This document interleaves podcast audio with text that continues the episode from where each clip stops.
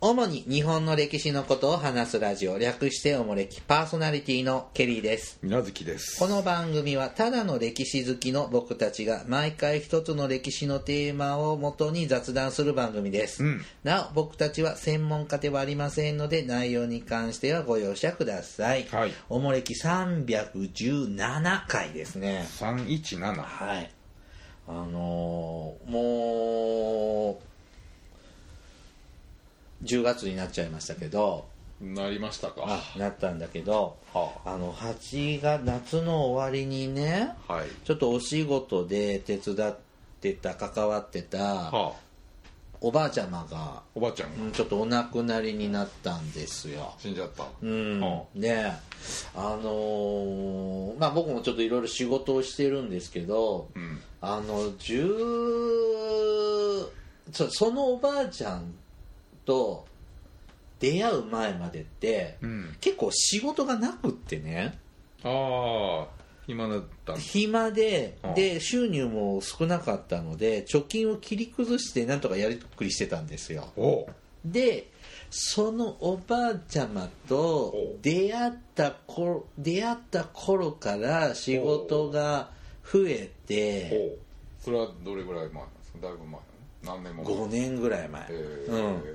で本当におどうしようと思ってお、ううん、あの生活保護受けられるよっていうぐらいまであ一時期は一時あかな期り追いうわ詰められた時ややがあったばいと思ってちょっと生き方考えないとってえー、仕事が続かない時期があった、あはそうい、でそのおばあちゃんに会ってからお変わったんですよおまあまあいろんな積み重ねがっていうのもあるんだけど僕的には結構運命の幸運の女神あ的げなおばまあんじちゃゃんまなんだあげまん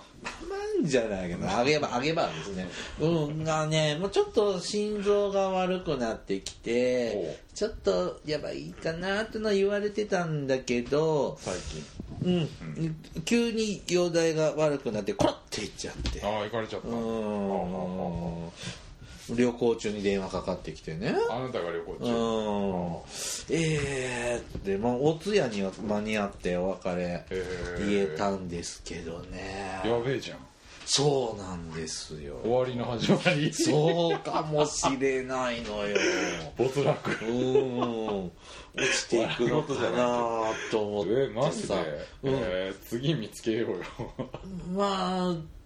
次は次でまたいるんで大丈夫なんですけど、あうん、でもその何ていうのベースが整った、うんいわゆるまあ整ったんで、うんよっぽどヘマしない限り、まああなたなんか最近ね、うん調子良さそうじうゃないんです、か、干されることはもうちょっとないかな、ないかなと思うんですけどよかったそこに行くきっかけのへージャンってジャンプするきっかけがそのおばあちゃまで。あそうちょっとね泣けてきちゃってねおそれちょっと通夜行った時ね感慨深いね、うん他の方ももちろんね私をこう鍛えてくれ てあのいろいろ勉強させていただいたんですけどちょっとそのおばあちゃんはなんかう印象深くって、えうーん、あーありがとうございましたって、うんそれはまあないですそういうう運命の人とかさこう結構天気だっそたうなあまあよくそういうのって大河ドラマとか朝ドラみたいなああいう長いドラマとか見てるとそういう人が人生をちょっと変えるっているじゃんない人って感じないないるでしょういやここにいるじゃんここにいるじゃんどこだろここにいるじゃうん言えないかわいそうに老眼鏡変えた方がいい よまあねいろんなね出会いってありますからねあーうんやっぱこう本当にいろんな方と出会えてね運命変わったりねうん一人の何かっていうのはないなあんまりもうでもねあのー社交辞令的に言いますけどあやっぱりこうリスナーさんと会えてあ大きく変あわあったよねうん成長したね僕、うん、成長しましたね、一回りも二回りも大きな人間にしていただいたのはそ全国8万リスナーのおリかげスでのおかげですその通りですはいこの年になっても成長し続けられるのは本当に皆さんのおかげですよありがたいはいさあ、えー人間栄枯盛衰というものがあるもんなんですもちろんですはいえっ、と藤原の亭主さんもお今日なんかまともにしまいはい、あの映画を足し映画なんちゅうの映画を描いてるなんちゅうの誇っていましたが、まあ今ちょうどいいですね、我が世の春をはいお父さんが無理やりしてくれて込んでく れてです他がも寄せつけず、はい兄弟もみんな出世させて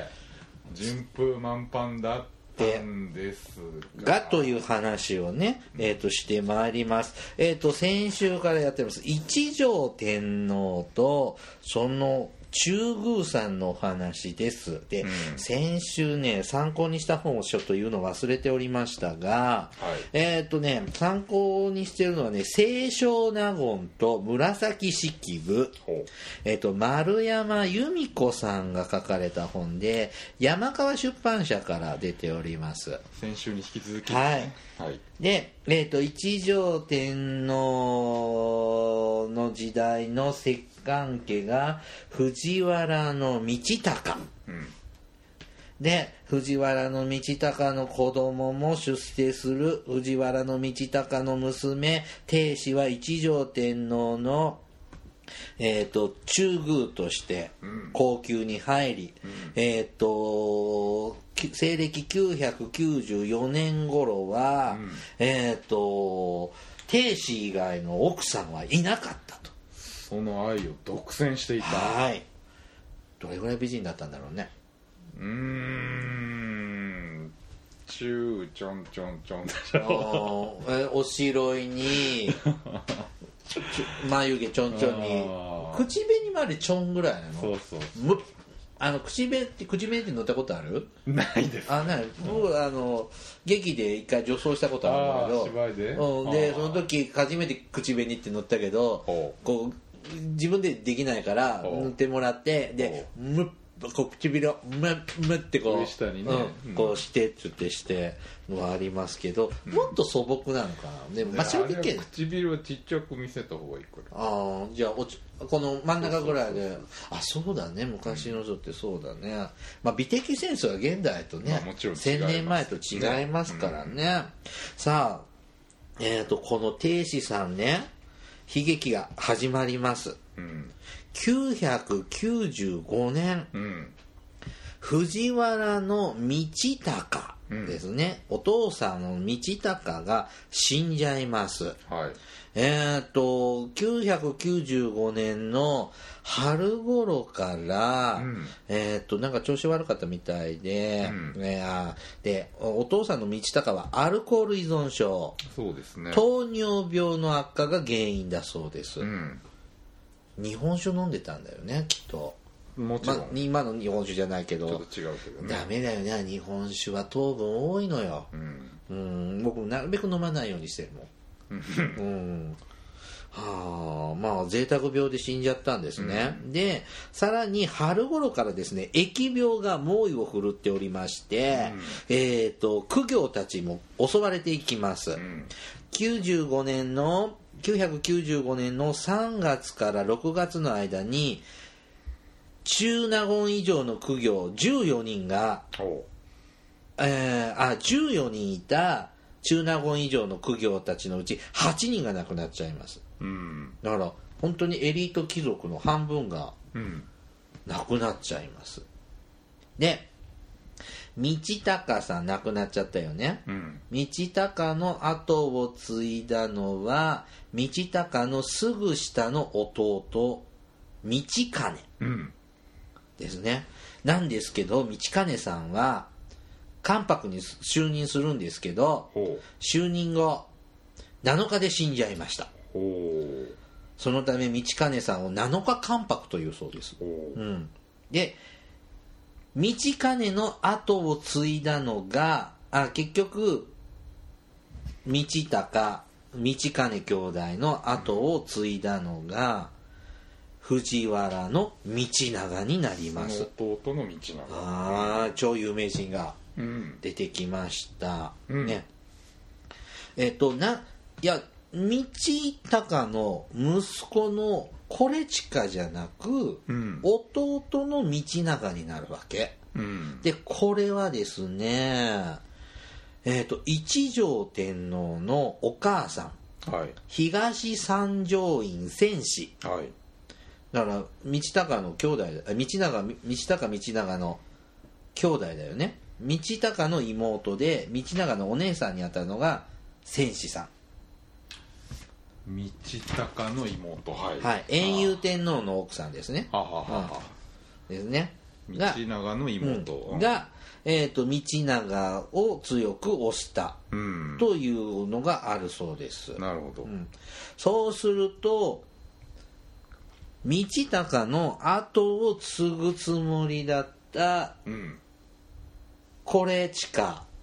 今度は道隆の子供、やねううんんコレチカと道長が対立関係になるそうやねでこれが表面化していてごちゃごちゃとしていきます996年長徳2年ですねうんコレチカと道隆うんコレチカの弟になるのか道隆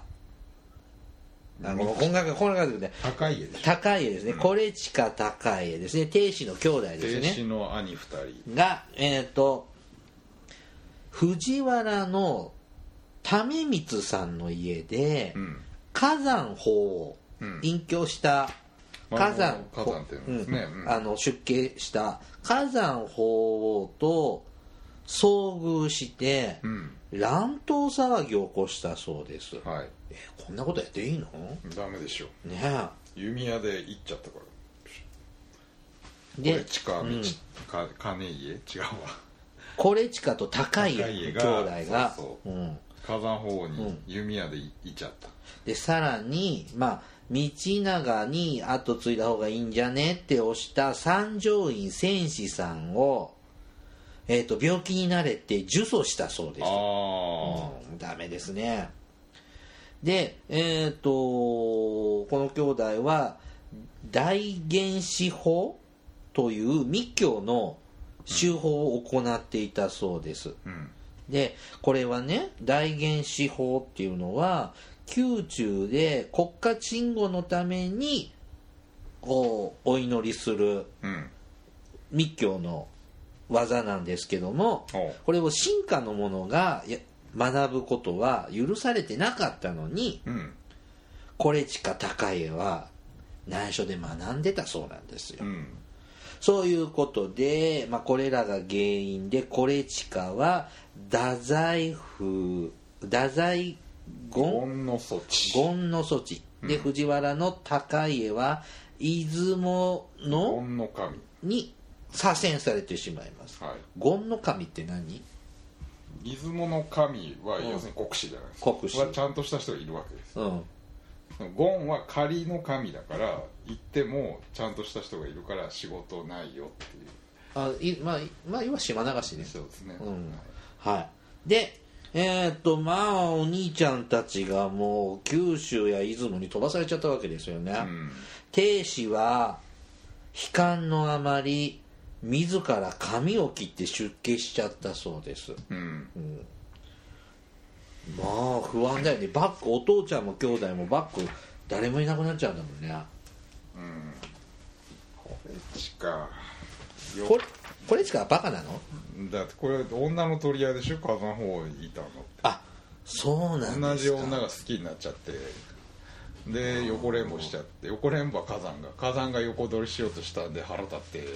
方に向かって指輪いかけてそれはもう道長待ってましたって話だよあこれはあとは呪いだなんとかだって後かあらまあ呪詛はねさようならでしょあバこの大事な時期にこれが96年だからこれちかが23歳ぐらいの時まだ若いねわかるけど若いね女取るか人生取るかようんそれは人生でしょ 人生取ったらもういくらでも何とでもなるでしょう、 23歳にはできないはい、さらにですね出家しちゃった亭主さん、あえーさらに不幸が続いちゃうんですね、うんえーっと亭主996年の頃ね、えーっと妊娠しているんです妊娠中だったんです、んで妊娠中にですね二条北宮ってところで、んあの住んであった住んでたんですが、ここが火事で消失しちゃいました、で、えーっと996年6月に火事にあって、うんその年の10月、うんえーっと亭主のお母さんはいですね高階の高子さんがお亡くなっちゃいます自分の生みの母はいが聖子ですねうん亡くなっちゃうでさらにその2ヶ月後996年12月には、えー、とこのく悲しい状態の中予定日を大幅に過ぎて出産となりました、んえー、とこの生まれた子が終始内親王になります、で、えー、とこんな状態で子供を産んで亭主は、えー、と997年6月に代理に帰ってきます、が、あのー代理の院舎ではなくてうん式の掃除ってとこに、うんそう式の創始ってとこに入ります、えーっ、とねしょし亭主一条天皇はねたびたび早く代理に帰っといでよとうん言ってたんですが、えーっ、となかなかか帰ってきてくれなかったから1年ぐらいかかっちゃった出家してるからん帰れないでしょ、であと,、えーっとその間にコレチカと高円の恩赦もしてもらえたそうですねうんうんでこの「式の掃除」ってとこに入るんだけど、うんこれはね代理のすぐ東隣にあって、うん大臣らが代理内に与えられた宿所が置かれていたところうんだから奥じゃないんだね高級じゃなくまあギリギリ代理の中やけど別胸やからまあちょっとごまかせるからそこに入りなみたいな感じまあ出家したんで代理に進むことはちょっと当時の貴族社会においては大きな抵抗があったそうですだからギリギリ今言ったように、うんまあ何も出家しなくてもいいのにねうんいやいやいやいやいやいやでえーっとこの996年ですねこの頃もうそのおお父ちゃんも兄弟もみんなボロッボロにもう死んじゃったり飛ばされちゃったりしてたから、うんえーっと数年前までは高級には亭主しかいなかったわけでしょそうやねこれがですね996年になると続々とうん一条天皇に新しい奥さんができます、うん996年7月に大納言藤原の君末の娘義氏うん11月には右大臣藤原の明光の娘源氏、うんえー998年には藤原の道兼の娘孫氏純氏、純かなねえーとね二十歳前後の娘たちが、うんはいはい、続々と奥さんになりますそら道高死んで息子さん死なはったら遠慮なしでしょ、ですが、えー、とどのこれ女房として入るんだけど亭主ほどの寵愛を一条天皇から受けることはこのここの子たちにはなかったそうですうんうんやっぱ亭主が一番いいんだよ、うんはい、さあそんな中ですねそんな中ですね藤、えー、と新しい奥さんですね彰子うんが登場します藤原の彰子さん、えー、とお父さんが道長ですね藤原の道長の長女になりますえっ、と999年うん2月に萌え木のもぎ模擬の儀式を行います、うんこの時17歳だそうで12歳12歳だそうです、うんえっと受産身に女せられますはいで、えーっとこの999年の、えーっと11月に受代うんこれが11月1日に受代して、11月7日に女房にうん上がります、で11月7日っていうのはね、うん藤原の亭主さんが、んえーっと厚安親王を産んだんだって、だけどえーっと藤原の道長のね御堂関白記にはねうんこの日のこの日に亭主が出産したことは全く触れ触れていないんだってうんでえーっと他の貴族たちの反応も冷ややかでした亭主のお湯亭主かはいはい亭主のお祝いは誰も行かない少子の女房のお祝いの方にはたくさん集まったそうですなるほどはいね、この時ね藤原道長さん999年ね、うんこの時で左大臣小2うんで34歳です、うんで政権のトップについて5年経っていたそうですね、うんうんすごいですねいとこ同士でそらいかんでしょいとこのお姉ちゃんはみんなからそっぽ向かれてそらそんなとこ行ったら自分の出世棒に振るの見えてんのかわいそうだねかわいそうやけ ど本当にで隣でさ「おめでとうございます」とかさなんてことはないけどまあまあこう言われててさあコソコソってこうみんな帰ってくんだろうあね噂でね亭主さんの前は通らずね、ああすっごい落差ですね怖いねさあこの彰子が、えー、と中宮になるんですけれどもあの中宮ってよくなんか古典で出てくるけどさだよね中宮っていうのは皇后のことですうん中宮は天皇の正式な妃を指しますうんででも一条天皇の中宮は定子なんですうん定子さんなんですうんでえーっとまだねこの一定子が中宮になった時ね、うんになちょっと前の話だけどなった時は遠遊上皇の中宮であったうん藤原の純子さん、うんを皇后にしてなってもらって、うん中宮を亭主になってが入ったんだって、うんどういうことこれ、だから皇后と中宮はどっちも天皇の妃じゃない、なんだけども皇后っていう役職とうん中宮って役職がおのおのあるんだろういやもともと同じだったんだけど、うん皇后のこと中宮って呼んでたんだけども、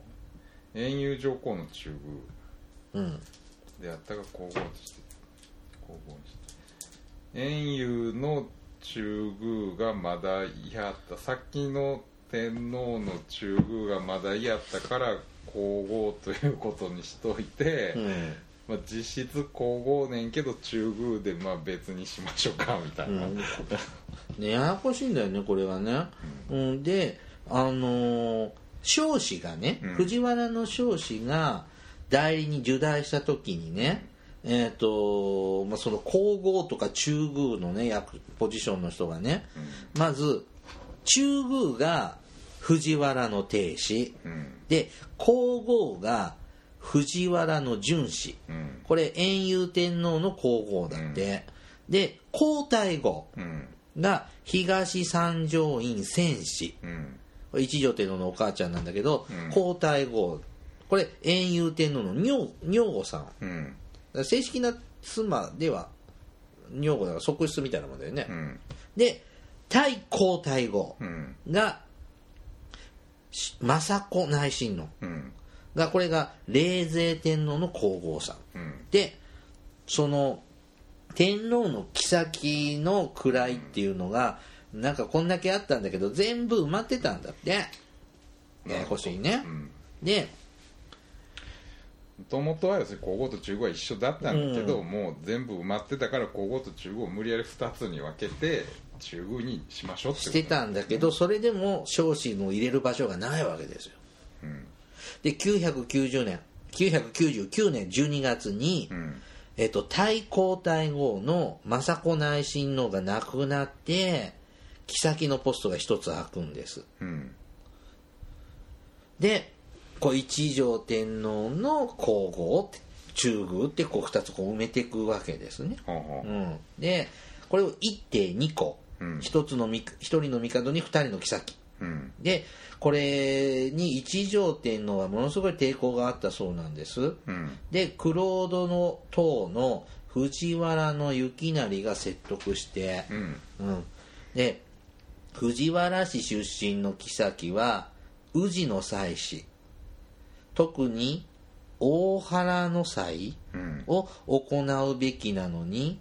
東三条院戦士も皇后巡士も中宮亭子も出家していてその務めを果たしていないうん少子予算を立候し立候皇立合皇后にして、氏の祭祀を主催させるべきと説いたそうです、うん大原の祭っていうのは毎年2月11月に行われる祭礼で、ん天皇の直子のほかに藤原氏出身の中宮の使者も派遣されるうんイベントなんだって、うんでそれが他の人たちはみんな出もうみんな出家しちゃってて、うん出られな出られる立場じゃないからうん彰子、さんを皇后にしちゃえば出せるじゃんって、うんなんか無理無理やりですね、うんうん、そこで納得して西暦1000年うんに彰子は立皇します立合立合します、うんで彰子が中宮にはい定子さんが皇后になりましなたったとうんうんで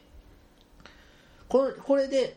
一人の帝に二人の皇后妃が、正式な妃が二人いるというもともと一つのものなのに一人で二つ持っちゃうのはおかしいんじゃないのっていうのが一条天皇の考えの意見ねまっとうですよね、彼彼ねすごい学問好きの人なんでうん当然そういうことによく知ってるわけですよあー一条天皇はねは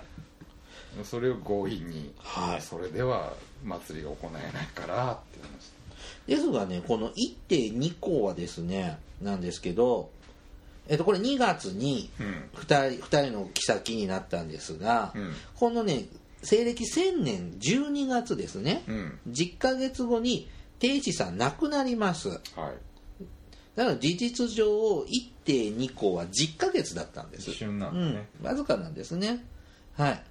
でえっ、とちなみに定子さん亡くなったのは23歳ですっておう若いね、うんそうするとこれ先週から言ってるけど受胎してなんだかんだって10年ぐらいの話なんだね一瞬の春の後はなかなか辛い後半生ですなうんそして23で亡くなっちゃ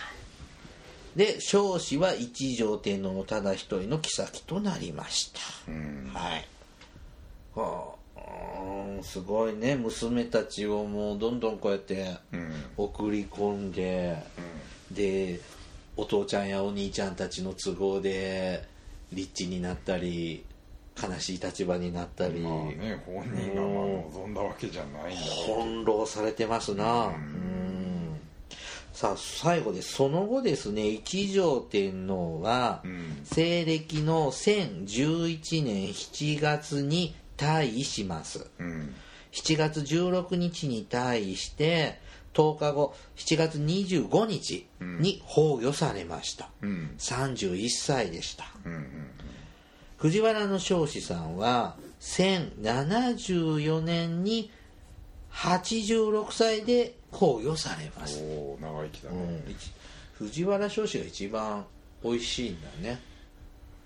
悪いやつを悪くはない悪い人なんだ ねわかんないけどこちょっと亭主さんの方が悲劇性のが中身で見ると多分彰子の役をする人は多分嫌われるでしょうねああ嫌なああ手の男を取るんじゃねえみたいなあ後から割り込んで天下取っちゃうんだああろうねねうんえ先の嫁さんうん金を追いやるわけですなかなか平安時代の人は長生きだよねまあ86歳だ長いですねだって藤原の道長その次が頼道だけど、うんなんかやっぱ糖尿病等であの人も死んじゃったりするでしこんょなんじゃんブクブクなの遊んでばっかりなんですよこの人あたちーなんかねちょっとなんかね家系なのかね道高がものすごいお酒飲みだったらしいねあう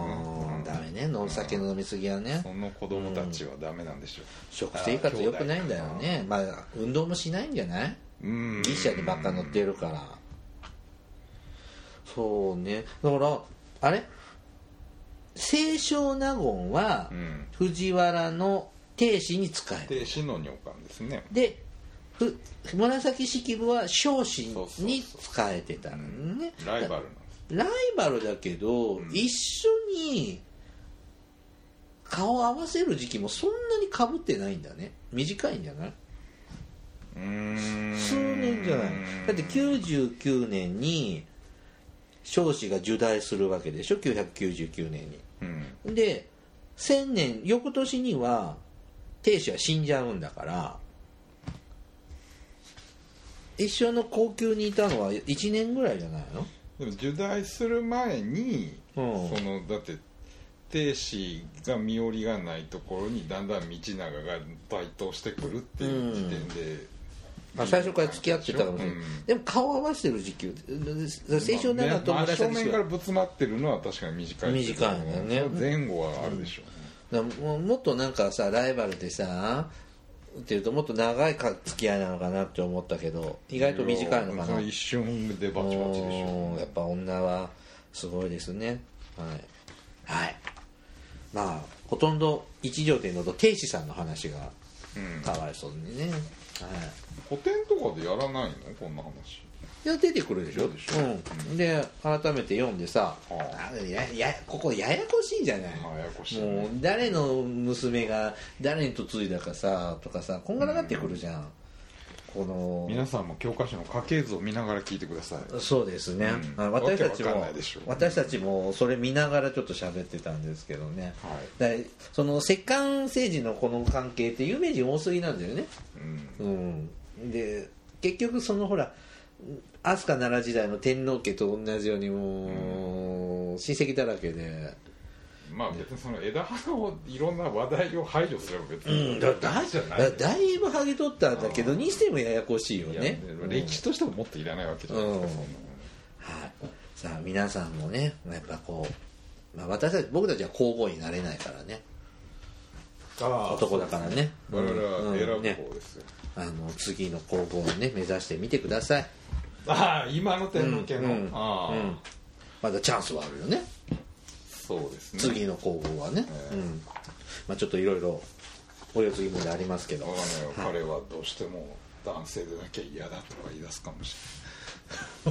はいお便りいきましょうね れない恋人ぐらいにはなるかもしれないああそうだねわかんないあーはい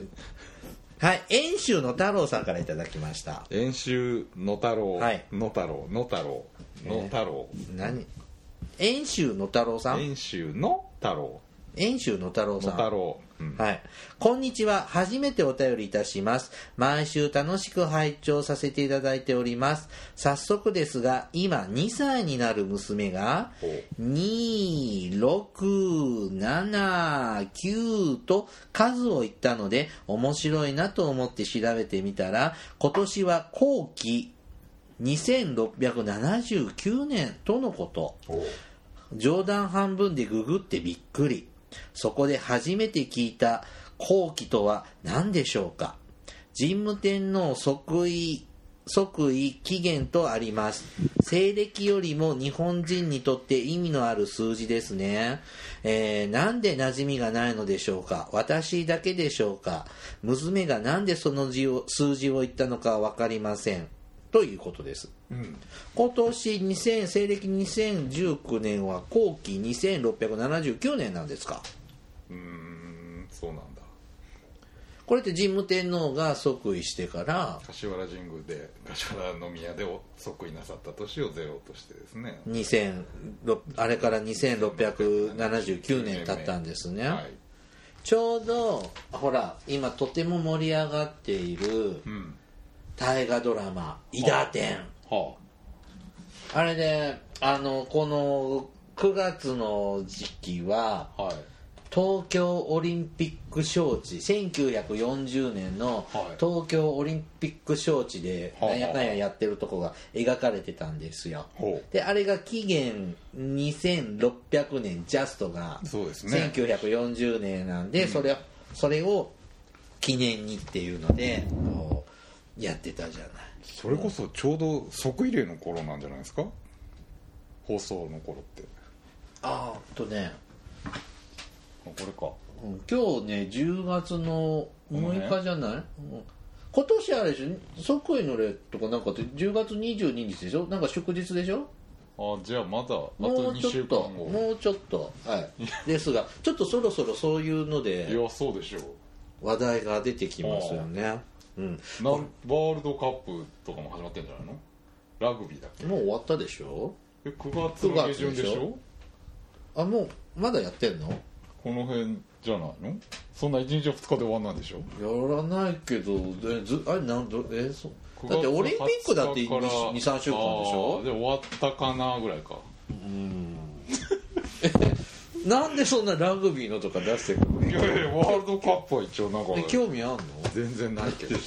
えだってどこどこの球技場でやってるかも知らないあちゃこちゃであるんでしょでそれ知ってる水月タウンの周辺でやってんのいやないけどかんそれは関東じゃないいやケリーサンシティののああああちょっと離れたとこではあーあるってあ僕るなせや先な日初めてう知ってちもありましたなあうあんそうだねぐらいよ隣の大きな町でやるとか言ってたのうん、まあオリンピックの前哨戦みたいななんか一オ度リンピックは来年の来年ですよ、もう今頃終わって終わまっすてよんだもん、ね、終わってますよ、うん、いや記念硬貨は買おうかなとか思ってるうんオリンピックの、うんあそうチケットとかは、 いやー申し込ま申しな込いまないだって見たってわかんないよただで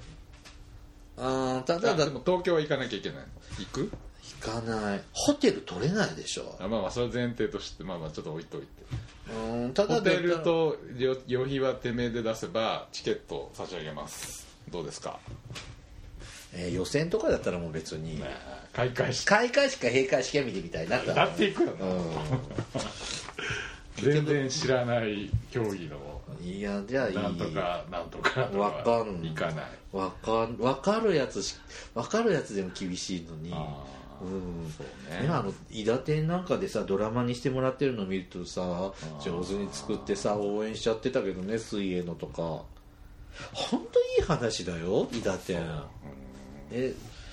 なんかあれ視聴率低いのもったいない DVD 買っちゃおうかしらとか悩んでるのマジでうんなんかなんか最近の動きを見るとなんかオリンピックというのがなんか嫌になってきたわまあだんだん政治になってきたね、え え話じゃなくなって政治の話になってきちゃってるよねうんでも分かりやすくていいけどなうんねあのーまあなんで今こう紀元節えこの紀元って後期か大きいやっぱこれは戦前戦後の文化の違いかねまあまあ戦後は全く言われなくなりましたようんねそそれれかその2歳の子が突然言い出したっていうのは怖いんですけどなんでここれぐらいには喋り出すけどなんかいやなんでそれを言うわけ言われ彦の御事が乗り移る乗り移ったんですよマジか振動じゃんうーんあでもあれいた子かもしれんよね女性だ から娘って娘だから、うん巫、女なんだちああなんでしょうね、どっか保育園とかで聞いたのかしら、ょっと岩根彦がこう降りてきてちょっとっいていろいうろ話をうん聞いてもらって、ちょっとこういう巫女さん系に育てた方がいいんじゃないかな一回こんなこと言うねはいさあ続いてですね冷感シーツが寒すぎてさんからいただきました寒すぎてはい、ケリーさん、水無月さんお疲れ様です先日上野の国立博物館へ行ってきました目的は奈良大和四寺の御仏という特別展示だったのですが過去回の仏像がひ仏像の回が非常に参考になりました、仏像の種類やポーズの意味を事前に知っていたことでただなんとなく見るより数倍楽しめたかなと思っています最もおもれきを聞いていなければ国立博物館自体に行っていないと思いますといただきました、はいなんかこんな奈良四寺って何大和四寺って何東大寺とか東大寺西大寺とか薬師寺とかどれなんでしょうねまあ特別展だからなかなか有名な仏さんがうん行ってたんでしょうね、東大寺興福寺法隆寺法隆寺、東照大寺とか東照大寺なあ奈良で有名なお寺って興福薬師寺寺でしょ薬師寺どれなんだろう四寺って東東大寺やっぱ奈良時代のお寺じゃないの西大寺最大寺なんか今何もないじゃんちっちゃいちっちゃいって何もないってところあるけど興福寺と東大寺は外せないよね、うん、薬師寺もそうじゃないの薬師寺もでもでも有名な仏さん仏像はあるけどあもうそうか仏像か、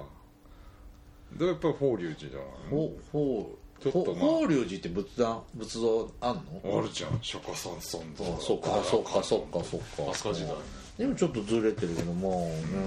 うね,、俺ねあの博物館といえばねあの京都の国立博物館行ったのよ脅迫うんそしたらなんかのイベントやっててさおタダで入れてくれてさへえ無料開放うみたいなんであれ見たどれ竜であの何教科書に載ってなかったっけ葛葛飾北斎じゃないや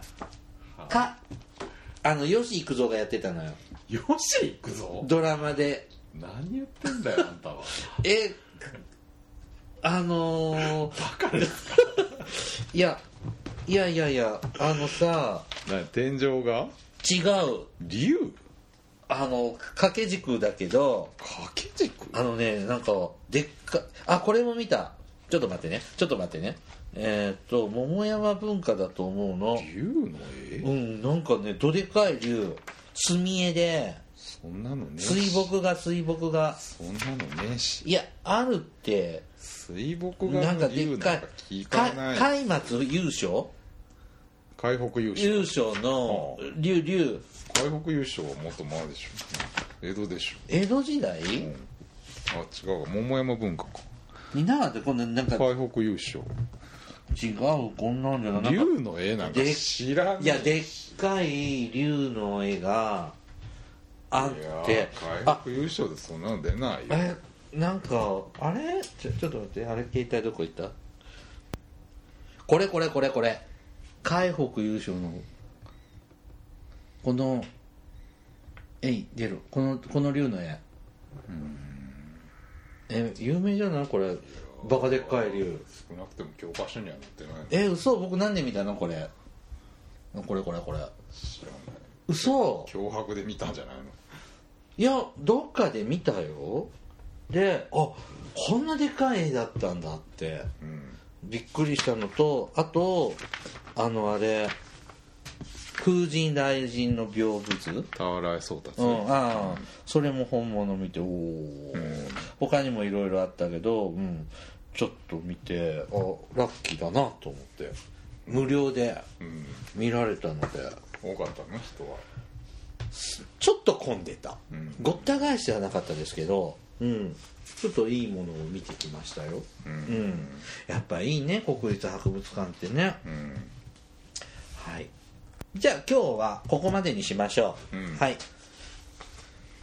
いしょ